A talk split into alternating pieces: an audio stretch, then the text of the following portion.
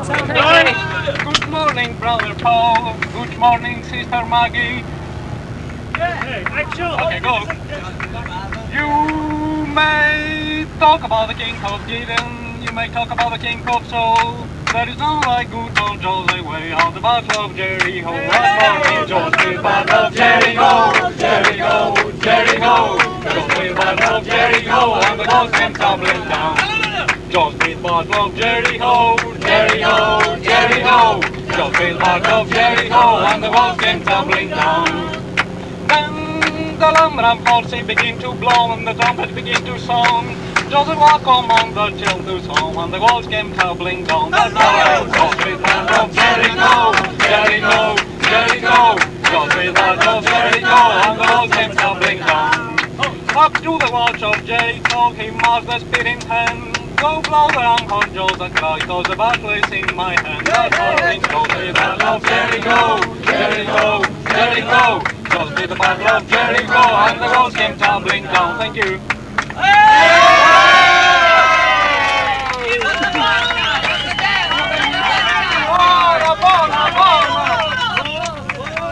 The Beatles' words very much of their time.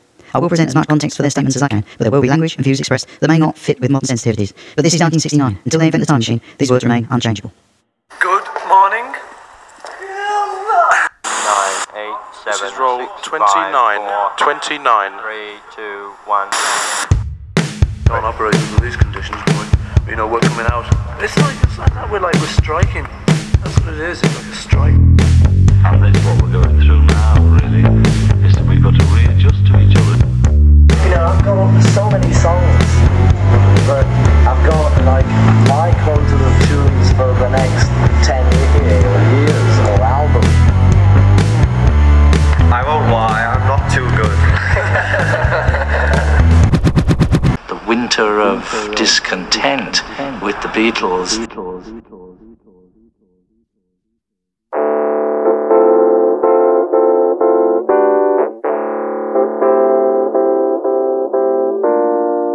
Hello, and welcome to Winter of Discontent, the podcast that takes a deep dive into the recordings of the Beatles sessions for the Get Back project.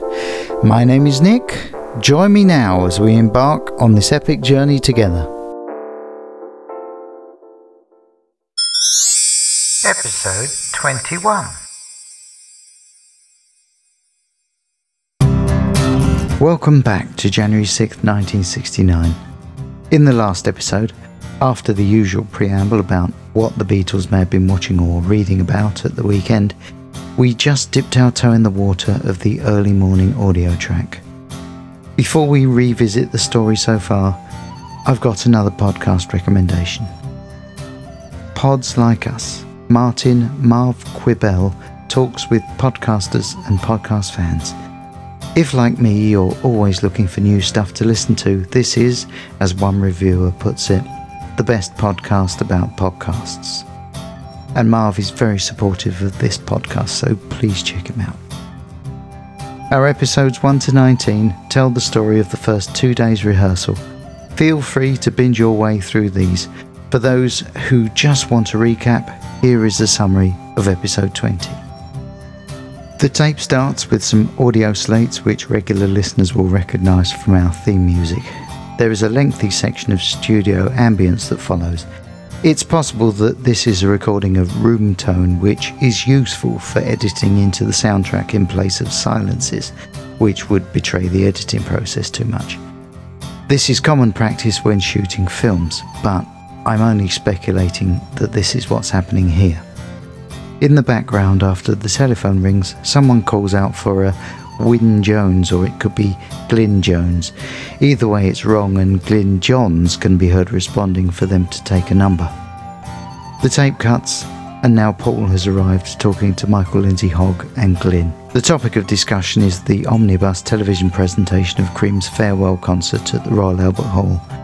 Paul can be heard mocking the interviews conducted with the band members. Michael says he thought Ginger Baker's interview was best, but Paul thinks the questions were very poor. By way of illustration, Michael compares the programme to Barry Ryan's recent hit Eloise, calling it all form and no substance. Paul disagrees with Michael's opinion of Eloise. Glyn thinks it's a great production but a mediocre song, so effectively he's keeping a foot in both camps. This inspires Paul to go to the piano and give a performance of Oh Darling, which is almost complete.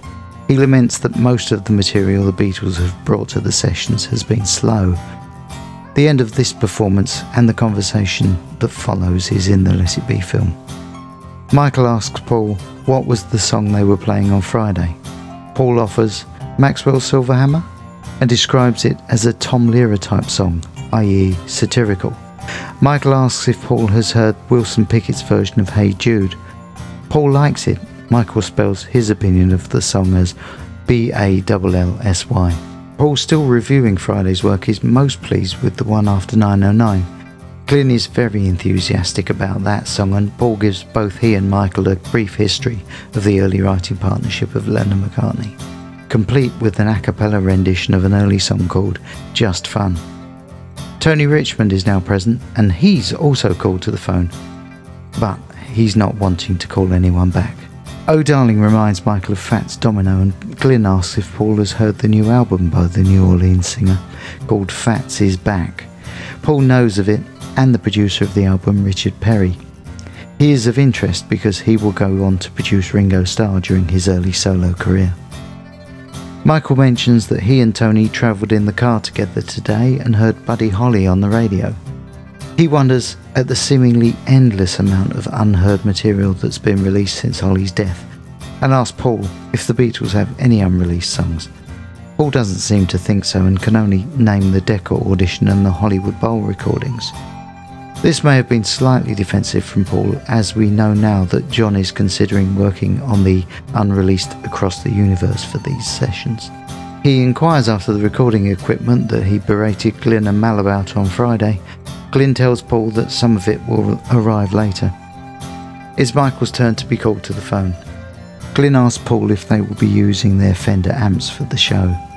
Paul would rather Glyn tell them what equipment to use, this is the era of huge speaker stacks behind the musicians.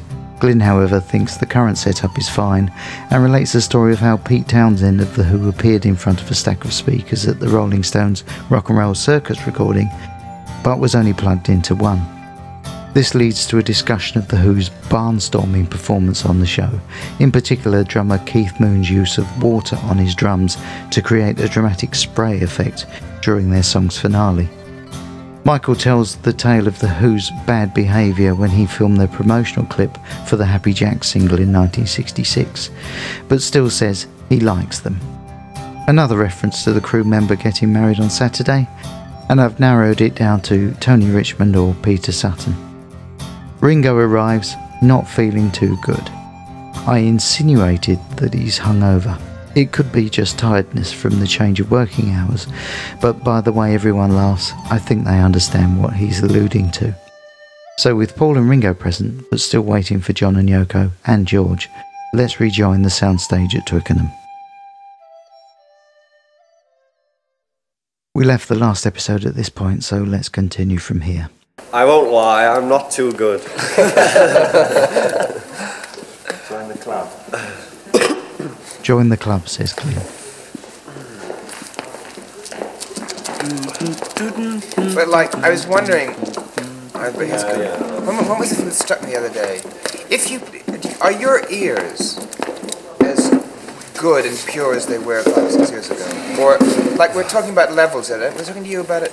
I forget, but like if you play with that volume, like on stage for so long, do your ears get a little clogged? Michael, possibly inspired by Jack Bruce's similar comments in the Cream documentary, asks Paul if loud music has affected his hearing. His term is Do your ears get a little cloth? Is that the Cockney expression? Oh, as you're supposed to. Ted Heath went uh, deaf, and Beethoven did. a well, a well-known amplified musician, well-known amplified musician. There seemed to be a belief in rock circles that your ears naturally acclimatise, which is obviously now known to not be the case. Paul's view is quite flippant. He knows British bandleader Ted Heath went deaf, and he jokes, Beethoven too. Glyn takes the view that science must be wrong.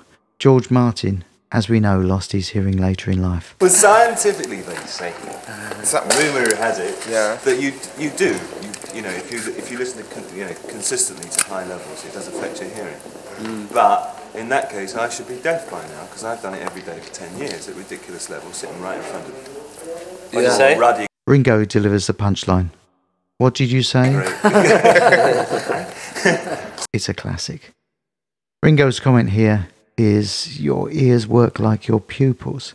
So it really was a common belief at the time. speakers. And I, I think what in fact what I know happens is if you when you start a session off, for example, in control room, you turn the speakers up very loud and it sounds ridiculously loud. And as the time progresses, the Your hours ears work like your pupils. Your ears turn down. In fact, so after about an hour of it, you're turning the speakers up more because you can't hear loudly. It's really Right. weird. Whereas they're exactly the hmm. same. Hmm. I think there's like a mute in your.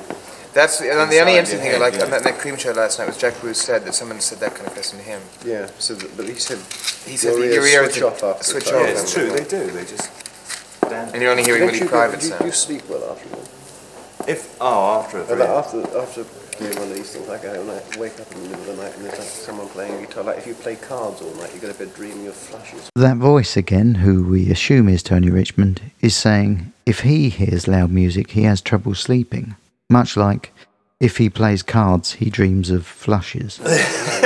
But people always used to say that, you know, when you used, you know, we used to do live shows all the time. We just, to your ears, get it. You couldn't really hear. You know, I never noticed what they said. They said it's just deafening, you know, the sound, the amps and the screaming, and I said. It's And, like uh, though you get used to it. I only hear it once every Yeah. six months, Yeah. and it's with you all the time. You don't know. I mean, it never sounds that loud to me. The only thing that ever gets me now is the headphones that at EMI Yeah. when they do the wrong button. Oh, Oh yeah. Oh yes. Can you kill someone like that, by the way? Ringo says loud music doesn't affect him except the headphones at EMI if they send a loud signal by mistake. Strange question from Paul. Not sure who he's thinking of. Not like that, but there is a there is a bass frequency which I don't think is is capable of being got in a recording studio, which does kill. You Oh, but I mean, couldn't you? No, but couldn't you? Great story. No, it's yeah, true. sure. It's But true. couldn't you put head- headphones on someone and just put play it a lot too loud through headphones? Suddenly. This is like a scene from a spy movie. Sorby states that it's probably just as well that John isn't here, as he'd probably want to try. I mean, I, I know I've, it's nearly happened. Just once or twice. What that note? that note. I mean that kind of tone. No, note. just the, the No, track just- just the coming track. back. I but don't they've, know, I they've think- left it up very That's loud the in the real speakers. Morning. So it just comes back Morning. right in your head and just, just pull them off. And, don't do that again, Ken. Ken, we can presume, is Ken Townsend, their recent engineer at EMI. How are you? Good morning. John and Yoko have arrived. Can't quite make out what John remarks here. Go on, Mary Ann. Come on, Mary Ann. By singing Come On Marianne, John is referencing a 1967 hit by the Four Seasons. Written by L. Russell Brown and Raymond Bloodworth, it was their last hit single of the 60s. Not sure if this little song is John geeing up Yoko, perhaps. How do you feel? Okay. It was, uh, Oh yeah, it's just a passing phase. yeah. Or passing lunch. Passing cloud. It sounds like John and Paul have spoken over the weekend, and John wasn't feeling too good either.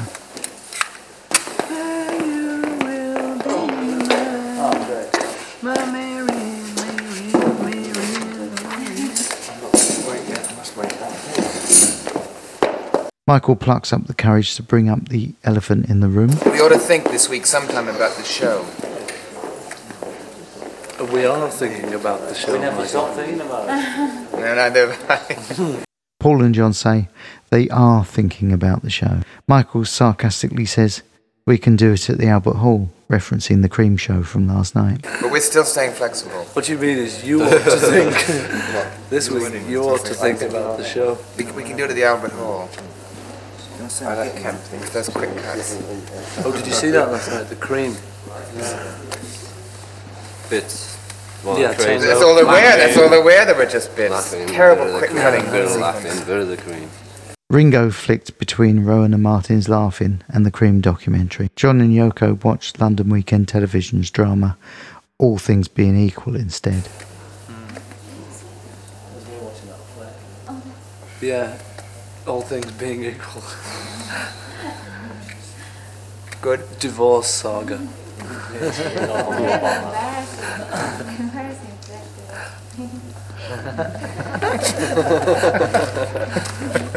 As the subject is divorce and Yoko is getting divorced, she found it terribly embarrassing. From August 1968, ITV's London network franchise holder, Thames Television, would hand over to London Weekend Television at 7pm every Friday. LWT would then be in charge of programme schedules for, as their title suggests, the rest of the weekend. Somehow the handover always felt like an event, the end of the working week and the beginning of your leisure time. Not quite the case for the station's workforce, however. Former rediffusion employees whose weekday contracts were redrawn to include weekends. 15 seconds into LWT's opening night on the 2nd of August 1968, technicians went on strike and the screens went blank. Such was the state of industrial relations in this most political of years. After the dispute was resolved, however, LWT still struggled in the ratings war with the BBC. Initially, its remit was to provide highbrow cultural entertainment such as a Stravinsky musical drama, an avant garde Jean Luc Godard film, and last night's drama, All Things Being Equal, written by Stanley Price and starring Anna Massey and David Buck. The subject of divorce still being a stigma, it appears to have been uncomfortable viewing for John and Yoko. We do see another side of Yoko here, being self effacing and funny and getting a warm response from Paul and Ringo. Rowan and Martin's Laugh-In to watch that Cream thing on as well. Right. Glyn also would have rather watched Laugh-In. Paul vocalising the fast cutting style of the Cream documentary. Cream thing was just terrible, you know, just all. Just a cut, cut, cut. And you didn't, you never saw him, you know, and then it was interviews. And Eric saying, This "Well, is your tone this, control. this is your treble, and this is your bass pickup. Could you show us then?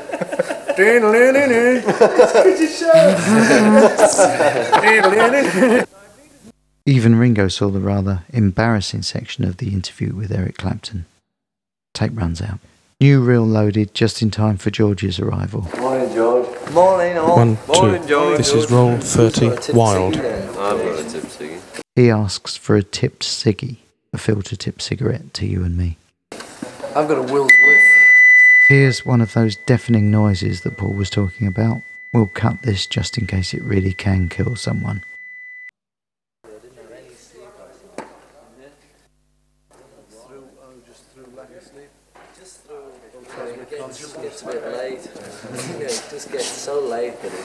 George having trouble sleeping, but as we know, he's having some personal problems at the moment. Someone mimicking birdsong as George talks about being up till dawn.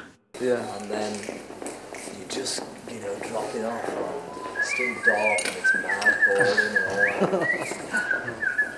There also, Knew com- it was malice persuading him. there also comes a point when it's not worth sleeping, I think.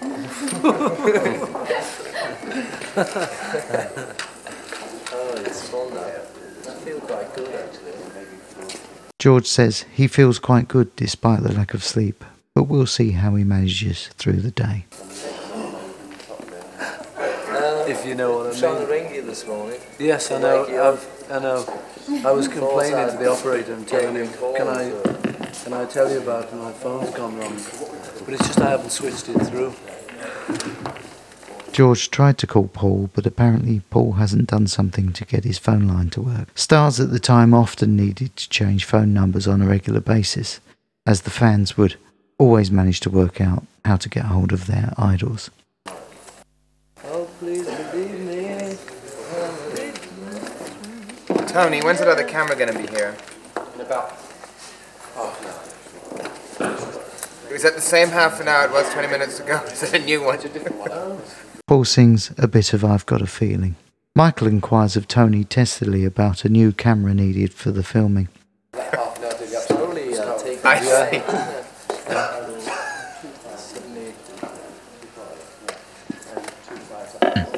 In the background, George remarks on the improvements and the performance area. It's slowly taking shape.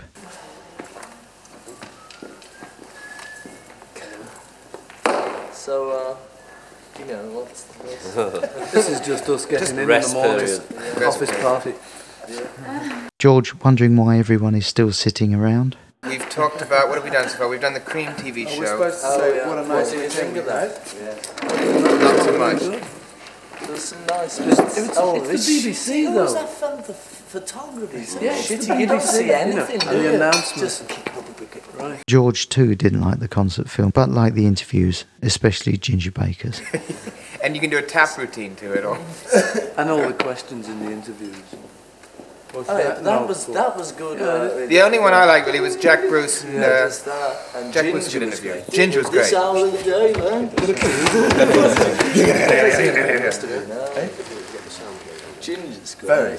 Yeah, I thought we did Ginger very well. was relying a lot on Yeah, like last Rocky night. Nights Just and all seemed to be so like you. Tony asked Glyn what he thought of the sound of the show. Glyn thought they did a great job. Not a view shared by many, to be honest. Because he liked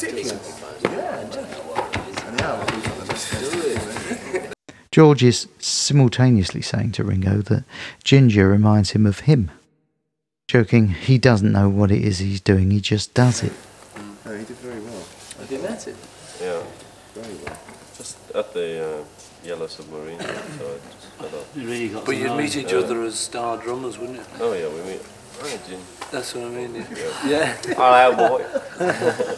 George asks if Ringo has met Ginger Baker. Apparently, they met at the Yellow Submarine premiere in 1968. John adds, You really got to know him. Paul jokes here, mimicking the tabloid, that obviously, as star drummers, they must know each other. Ringo acting out a mock meeting. Hi, Ginge. Hello, boy.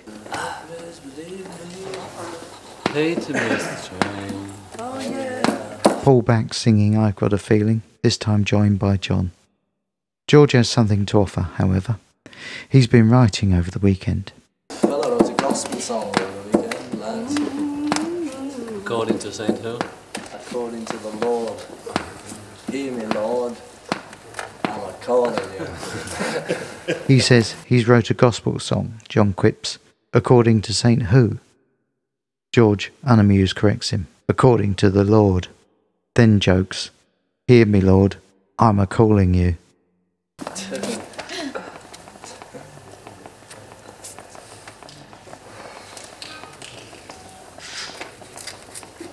After an awkward silence, Michael again tries to discuss the show.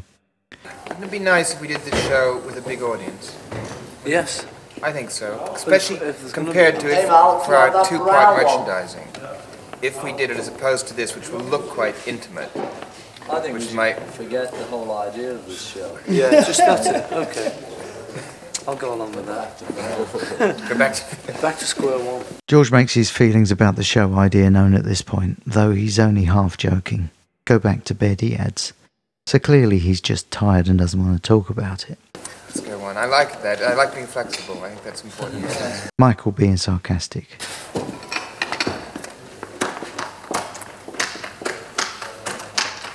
Oh, please believe me.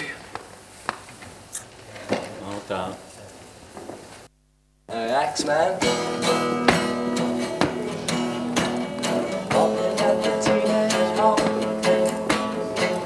George picks up his Gibson acoustic, so now we know what the brown one was he was asking Mal to get.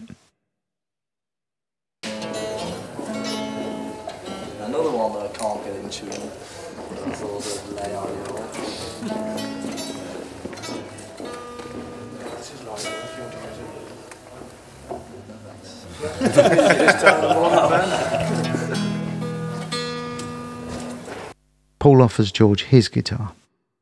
This is my one if you want to use it. An odd suggestion as it's left handed. George demurs. Paul's comment, at this time of the morning, is a reference to Ginger Baker's interview in the Cream documentary. There comes my recording studio. Oh Jesus! Look at it. Oh, it's beautiful. With that, with the motif. It's like an ambulance. An ambulance for ailing documentaries. The Apple Corps van has arrived at the stage door with the 8 track recorder. Michael is impressed though, he compares it to an ambulance. And, in a little telling comment, an ambulance for ailing documentaries. George running through I've Got a Feeling. Michael is rallying the crew to get some shots of the equipment being unloaded. You can see this footage in the Beatles anthology series.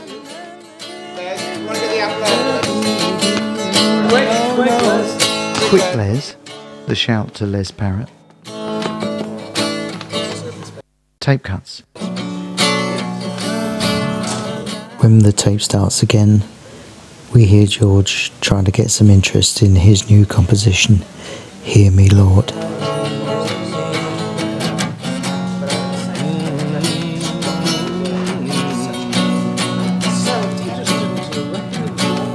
did us a favour being substantial and just then left it and just What, thought, what is the, is the fl- it's the flute, whatever the hell that is. Yes, the. It's beautiful. And that thing at the end. Yeah, Yeah. yeah. Fight. And that other guy's voice. Oh, beautiful voice. His name Roger O'Neill. Roger O'Neill. In the background, Paul is discussing his production of The Urban Spaceman by the Bonzo Dog Band, which he says he did as a favour for leader Viv Stanshall. The flute was a recorder, and that thing at the end, the pipe as Ringo puts it, a hose pipe with a trumpet mouthpiece, played and spun around the player's head to give a chorus effect. I think Michael is conflating Bonzo's Roger Ruskin Spear and Neil Innes into Roger O'Neill here. Or Roger O'Neill. It's beautiful. That's the best thing ever. Voice. So Tony said, I've always liked the flute. We're talking about the Bonzo's record. And Tony this one said, that guy's got a great voice. Yeah, really lovely voice. Do you see the uh, Halloween Park? Yeah. Yeah. Yeah. That was the best thing on the show. I thought the rest of it was a bit. Glyn mentions the show Colour Me Pop here, which the Bonzos were on. George tries to get some attention for Hear Me Lord, but to no avail. Michael relates the story of how he was going to film the Bonzos when they supported Tiny Tim at the Albert Hall, but he found their act impossible to film. There's too much going on at once, he says. Well, you know where they're terribly wrong. We were going to film when they did Albert Hall's Tiny Tim because a friend of ours has to do with him, so they wanted promotion for American colleges. And they screwed up their act something terrible. Because what they do is with this song, they've got too much going on on stage. You don't notice it's a song. There's everything that's going on. Really looks like uh, we know something about that. Let you into a secret, Anthony. We There's a tantalising hint at a secret from Paul there. He's saying, You know something about that, I'll let you into a secret, Anthony, which I can only presume is Les Anthony as John and Yoko's driver. And then he doesn't tell you what it is, so it's uh, quite disappointing. Picked it up for a song. It's just a funny day again. Again, another You one. know, just knock knock. You know, big Who's there? wagon. Who's just there? a big Give me- wagon coming up and all these fellas who come to get the uh, What is it? Yeah. Come to borrow your Grundig. I've got a beautiful, uh, what are they called? Revox, the new Revox. It's great. So here we find out that, in fact, the 8 track machine is George's, despite there being two others at Boston Place. He's complaining about the van coming to pick it up, presumably this morning. He seems to have a few tape recorders at home. George here mocking the Eric Clapton interview again. Well, you see, if he can get the. Great little things he's saying. There's just things I've learned over the years. I thought he was great, you know, just doing that. Because Because he was uh, the, he the was interviewer though was sort No, of, but the bit he I- obviously Very put them uptight because they were all a bit sort of uptight with the ballad, like you know. You know what I mean? He No, the great obviously bit was when they were talking- Yeah, oh BBC. yeah. This could But on the, of the, on the same, The great bit was when they're I talking about thought he was aggression. quite good with ginger. And the interviewer said, It Eric was said, like when I all he feel really wanted was aggression, ginger to I really you know, play just on do stage. your bit And the interviewer said, show can you show us a some? bit. And And he had to like trying at 10 o'clock, and we're like, suppose, now. I said, if you can show can some, would you keep like to be able to show me some you aggression? keep But such a funny interview question, you know what I mean? Aggression, so he does a very aggressive bit. Well, yeah, it's difficult. He just talking about aggression, and he said, "Could you do something?" aggression. yeah. Funny. Michael, too, is very critical about the interview, as Paul points out. The interviewer asked Eric to play something aggressive, completely spontaneously. George mocks the response on the guitar.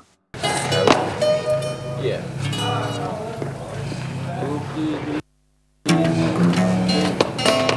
You couldn't ever sort of show all that, could you? In any What's that? this, Yeah. without all of this, you know, like that end, it's much better than this end. Oh yeah. Just straight looks. And could you do it? Because we've also got reverses on you over here, which shows that as well. This is a generic blues. It's been identified as For You Blue, but I don't think that is written yet. Paul likes the idea of filming the unadorned studio as well as the stage. If we want, when's the color getting here? It's- it's- That was a case of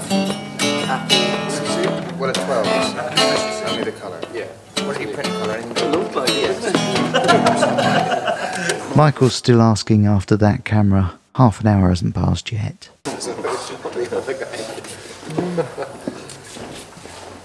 The other camera will be here. Are we getting the thing from IBC then? Yeah, that's And uh, is Alex going to plug all that up? supposedly. You see, the problem was, uh, I don't know, I suppose maybe you spoke to him, but Drawing pin in. you see, all, Really, it was you know, the, the amplifiers for the microphones.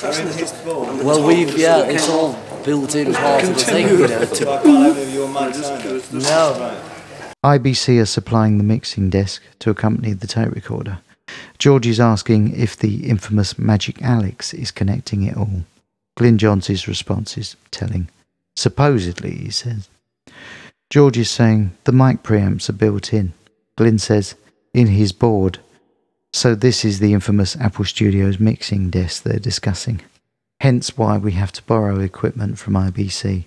Glyn has an issue also, as IBC will only lend him about four preamps for a two week period. This isn't really enough equipment to get a decent recording. So IBC And, it, and it's like it was the blunt end that went in, for a two week so it didn't just sort of pull out. Yeah. White picture. bullets. You can Yeah. come in So with they let him have a few. Yeah. About Did you, four. what was it? Something with a graduate. Who's going to look after all this equipment, you see? Because the only thing is, Yeah. uh, Yeah, no, about the that machine, it is like 10,000 Cut his nose. Cut his nose. No, no, stop. You mean Didn't it, wasn't he with his mother? Yeah. His Yeah. maintenance of it or- or No, I mean, if, it just to look after it Well, I mean, they and really whoever's going to be of put com- someone's thumb using it, and just so that, you know. Yeah, I thought. Well, Is he I'll, gonna I'll do have a it? bloke No, are here they gonna- today from will he IBC do it and I'll just to try and nick make him- sure there's nick his- a maintenance guy about But all it's the too time. dicey just to sort of nick your face. You know, it's I very mean, it's, hard. it'll, I think he it'll, just wants to nick this. it'll be good to get it going and all that, you We know. need someone who's then we can Just so that uh, I'll do it, man. I'll when do we get it. it I'll do it, man. it's no And there's always someone who's someone who's- But ex-army. they also so good faking it all.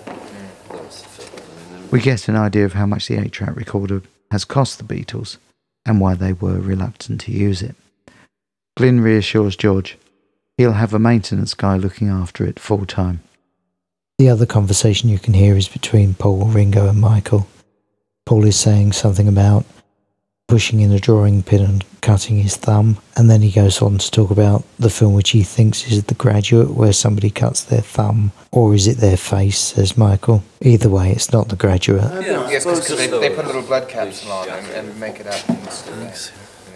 And it's, and they can do that. And the EMI, the EMI ski is coming as well now. Is it? Yeah. But there are guys. I mean, I'm sure you could get it done. I mean, Special cutters. Have you seen them? Oh, you, uh, they didn't bring. They're not bringing their eight. Yeah, man. Have you seen I'm not sure. Not yet. I saw It's a all bit of so clip on it. confusing. We've got Chase Saskia was great. That's on Friday afternoon. I don't know what's coming. It's the bit they keep showing. So. EMI are also supplying equipment. Paul interjects about the 8 track again, wary of another telling off. Glyn says he doesn't know, but it sounds like mixing consoles eventually used for the Apple Studio will be present from this week. And it's the one that's That's good. and it's the one that's got all the notes. We got, we got an eight more track. than we might have two. Bouncy bit. We'll have two mixing. I like equip- Stephen Two sets of mixing I gear. think he's one of the movie stars loads I of really lights. like. That's all we need. Great. Yeah. All I want now is a control room. It doesn't do too much. I mean, there's a, there is a great style in Build it non-acting. I mean, which is very, like Michael Caine doesn't not? do anything, Well, I- and that's very. It really depends good. if you have an audience where they're going to be. Yeah, on the floor Oh, here. yeah. Say. Will they be raised or Or what? No. you know. And also, if we build one, it will have to be quite a, I mean, obviously a soundproof structure. Yeah. The only other alternative would be to put me in one of the dressing rooms. I won't be able to see anything, and I really No. would like to see what's going TV. on. Sure, I, I think you should. Uh, TV. Oh, okay. See, I am. Glyn says all he wants now is a control room. Paul suggests he build it in the studio. Glyn says he needs to know what the setup should be first. yeah, that's it. Monitors. It's never as it's never quite as good that though. I mean, you'd like to, it's nice It's to like be there and be able to lean shot out. one As bloke Alex might see invented who's his- about to sing. His waves, Right. sound waves. I don't know. Have you seen? Has anyone Oh, seen? have they worked? Do they- has he got I don't I always don't like talking about it and sort of about Alex and his magic waves. Ringo inquires after Alex's sound waves. A pie in the sky concept of a sonic screen to isolate sounds in the studio without the need for physical baffles. Glyn is intrigued. Paul says something interesting. I always don't like talking about Alex and his magic waves. I haven't seen any. Was Paul skeptical? In 1962, the American retailer Hammacher Schlemmer, based in Niles, Illinois, listed an unusual item in its gift catalogue. The Nothing Box. This box does something. It blinks, and that's all. Try it on your desk. You'll find people thinking you've got a compact computer, a spy study, signals from one of your conflict of interest firms. Let us warn you that unless you use an axe, you can't turn it off. It will keep winking its eight eyes in no recognizable pattern and for no apparent reason for nearly a year. Then it's dead as a mackerel and you can't get it fixed. If you get sore at it, turn it to the wall. The Nothing Box, complete with an amusing piece of copy, $25. The ultimate rich person's pointless purchase. One was said to be in the possession of former President Dwight Eisenhower, and at the end of the Beatles' summer tour of 1965, John Lennon first laid eyes on one. He was so enamoured of the device, actually now rechristened the Something Box due to a copyright issue, that he returned to the UK with a number of them in his luggage. In his infamous Bigger Than Jesus interview with Maureen Cleave, she wrote, In the sitting room are eight little green boxes with blinking red lights. He bought them as Christmas presents, but never got around to giving them away. John was also photographed by Brian Duffy around this time with one of the boxes in photographs which one publication captioned John Lennon with UFO detector, London 1965. Read any number of Beatles biographies, Philip Norman's Shout springs to mind, or do a quick Google search on the Nothing Box, and you'll find the pointless gadget associated with the notorious character in the Beatles story Greek inventor Yanis Alexis Mardas, or Magic Alex. It is not known how the Nothing Box became part of the story of John Lennon meeting Alexis. It's possible that the story is conflated with another tale connected directly to another band, the Rolling Stones. But let's rewind a little to 1965 and the arrival in the UK of a 23 year old Yanis Mardas on a student visa. Biographical information on Mardas is quite scarce, and what there is is often inaccurate, so this is my best guess at unravelling the enigmatic tale. For help with this, I give full credit to ArriveWithoutTravelling.com. Yanis, as he was known at the time, found employment in London as a TV repairman. It's not exactly known how, but he began a friendship with John Dunbar, husband to Marianne Faithfull and co owner of the Indica Books and Gallery. Their relationship was close enough for Yanis to move into Dunbar's flat in Bentinck Street, a few yards from the EMI offices in Manchester Square. Yanis, now going by his middle name of Alexis, charmed Dunbar into allowing him to present his own exhibition of kinetic light sculptures at the Indica. Attending the show was John Lennon. Alex chatted to John and impressed him with his plans for various electronic gadgets that enthralled the technically naive Lennon. It's reasonable to presume that Lennon's earlier purchase of the Nothing Box had piqued his interest in electronic toys, and Alexis appeared to be a new source for such entertainment. John was smitten with Alex's energy, charm, and vision, and was soon introducing him to the other Beatles and their inner circle as My new guru, Magic Alex. in 1967, Mardas and Dunbar were commissioned by Brian Jones of the Rolling Stones to create a psychedelic light box for their upcoming European tour. It is probably this piece of equipment that has become confused with the Nothing Box in some writers' minds. Ultimately, in a soon to be all too familiar pattern of events, the Stones were not impressed with Alex's lightbox and didn't use it. Many of Magic Alex's ideas have become the stuff of myth and legend. In 2010, Mardas went on record to refute some of the claims made against him. Specifically, he denied ever having promised or even discussed, let alone tried to invent, the following gadgets An X-ray camera which could see through walls, a force field which could surround a building with colored air so that no one could see in, a force field of compressed air which could stop anyone driving into one's car, a house that could hover in air suspended on an invisible beam, wallpaper that could plug into a stereo system and operate as a loudspeaker, an artificial sun which was intended to hover over Baker Street and light up the sky during the gala opening of the Apple Boutique, magic paint that could make things invisible, electrical paint which could be plugged into a wall and light up a room, a flying saucer made of V12 engines from George Harrison's Ferrari and John Lennon's Rolls Royce. and finally, a force field around Ringo Starr's drums that would isolate the drum sounds from the rest of the microphones in the studio. And yet, on this audio recording of January 6, 1969, we can hear Ringo and Paul discussing precisely this promised invention. If Mardas didn't suggest it, then who? In his defence, Mardas stated that he once had a discussion with John Lennon about this topic. Mardas said that it was possible, theoretically, to create an ultrasonic barrier generated by ultrasonic transfusers, whatever they are. This would prevent sound travelling over a certain field. However, he never claimed he could make such a barrier. In Stephen Maltz's book, The Beatles, Apple and Me, the former Beatle accountant resists painting Mardas as any kind of villain or con man. In Maltz's opinion, Alex merely had an inability to say no to the relentless requests for new innovations from his employers. As with most things connected to Alex, things always took longer than planned or did not come to fruition. Alex was making studies for a number of recording studio projects. Apart from the Beatles and the Rolling Stones, he had been approached by a company in Germany, as well as somebody in Brighton who wanted a small home studio. He was also asked by George to design the electrical work for his home. I believe that Alex was an original thinker who was ahead of his time. His problem, as far as I was concerned, was that he wanted to please everyone all the time. In the atmosphere of Apple, he was unable to function properly and got caught up in too many personal and business conflicts, especially with regards to Cynthia, John, and Yoko. We'll discuss the infamous Apple Studio and its inventor a little more later in the series.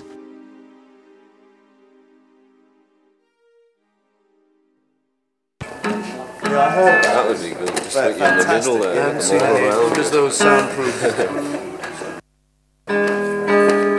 of silence. Those soundproof walls of silence are ringing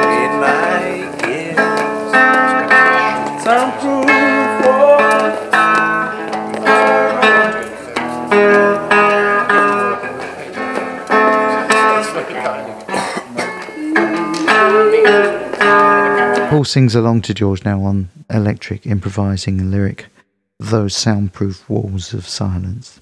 The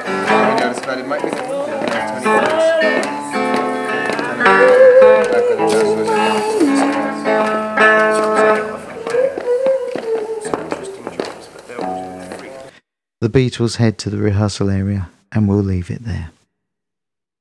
On the Winter of Discontent Facebook page, Brian Hassett has posted a link to his website, unsurprisingly titled brianhassett.com. This is following on from episode 17's feature on the play The Beard by Michael McClure. The research for his article, The Beatles, The Beat and The Beard, is peerless, and I'm very pleased to say the painstaking research lining George's whereabouts with the various performances of the play concurs with my own hunch about George seeing the London production by Rip Torn in late 1968. I'm really grateful for the link, and I'd like to openly encourage anyone who has done their own research into the Get Back period to share their links on the Facebook page. I think between us we can create a new definitive body of work on the subject. And that's it. Thanks for listening. Let me know what you think on our Facebook page and our Instagram, all titled Winter of Discontent Pod.